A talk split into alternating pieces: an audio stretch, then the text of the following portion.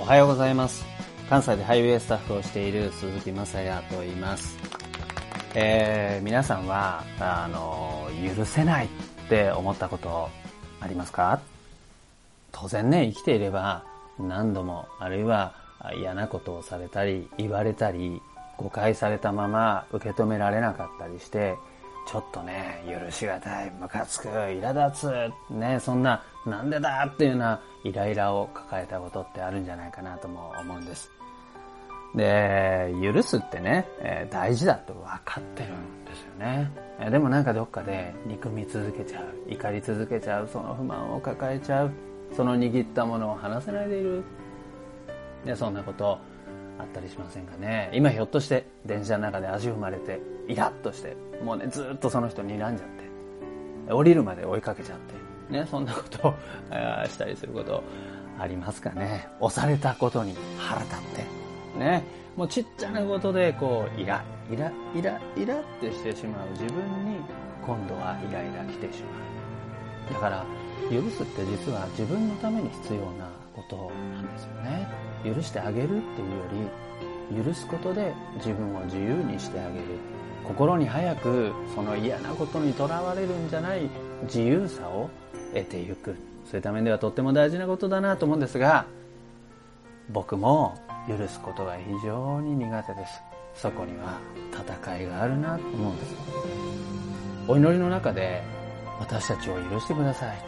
私たちもまた私たちに負い目のある人罪を犯した人を許しますっていうお祈りをイエス様がねお祈りしなさいって言われたことがあるんですよね。で本当に大事な大事なこの許しをテーマとした祈りがあるんですがえっ、ー、と僕はあの関東人だったんですけれども関西に来たねそんな話を実は前ラジオの中でねしたんですけれどもえっ、ー、とその引っ越してきた時にね教会でちょうど僕はあの、ね、ファミリーで教会行くんですが朝に、えーと、子供たちのためのですね礼拝の時間があったんですね。でその日が最初のデビューの日がちょうど実は許しについて語っている。許しについて教えてもらっている。そういうメッセージの日だったんですよね。で、えー、実はですね今あの私がこのラジオでね話している時に大流行りのとあるドラマがちょうどその世の中をね、えー、で流行していた時期だったんですよね。で、えー、うちの長男もみんな子供たちにね紛れてあの席に座って先生の話を聞いていたんです。で先生がいかに許すことが大切なのか。そうですよね。兄弟喧嘩をしてもあっちが先にやったからだこっちがずるしたからだって言ってなかなかあっちがこっちがこっちがもうこっちの気が晴れるまでは許さへんってなって喧嘩がねずっと延々と続く。もうそんな日常なんですよね。そういう子供たちに本当に許しって大事ですよね。今日の話分かりましたかって先生が言うんです。はーいって言うんです。じゃあ皆さんは学校とか家族とか嫌なことされた時にどうしますか？で先生がなんとうちの息子をいきなり指さしてじゃああ、ね、うちの息子に、えー、答えてください。あなただったらどうしますか？って言ったんですよね。そしたら息子がね初めての場所ですよ。そしたらあの名言を言ったんですよ。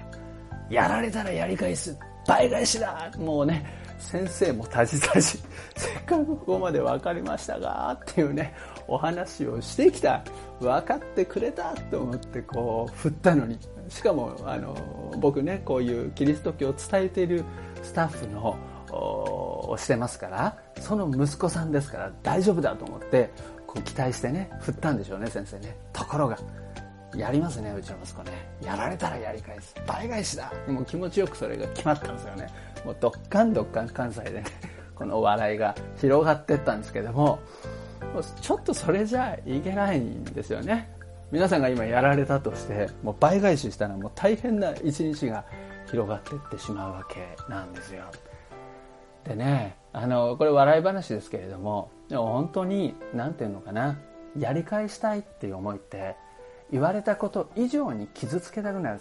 相手にやられたこと以上のことをしてどんだけ自分が傷んだのか分からせてやりたいって思ったりするんじゃないかなというふうに思うんですよね。でも本当に私たち許すっていうことの大切さをこの朝あ覚えたいなと思うんです。じゃあ嫌なことされたらどうしたらいいのか。許せない自分でいいんです。でもその許せないという自分をそのままにしたくないって思ってる自分を一方で大事にしてほしいんです。でね祈ったらいいんです。神様あの人のこと許せません。悔しいです。痛いです。辛いです。本当に許せない。許したくない。そう思っちゃう私です。その私を助けてください。私だって本当はこんな気持ちのまんま一日過ごしたいなんて思ってないんです。だからどっかで悩んでるんです。どうかこの私の気持ちを受け入れてください。受け止めてください。分かってください。そして私が良い歩みを選んでいくことができるように助けてください。この許すことのできない私を許してください。そんな祈りが実は大事なんですね。嫌なことがあった時辛いことがあった時悲しいことがあった時それを受け止め分かってくれる。その中で傷んでいるあなたをその中でもがいているあなたをしんどくなっているあなたを神様はちゃんと分かってくださる方です。辛いことがあったら嫌なことがあったらその時にぜひ神様今嫌なことありました。助けて。この思いから私を救って。そんな風に祈ってみてほしいなとも思います。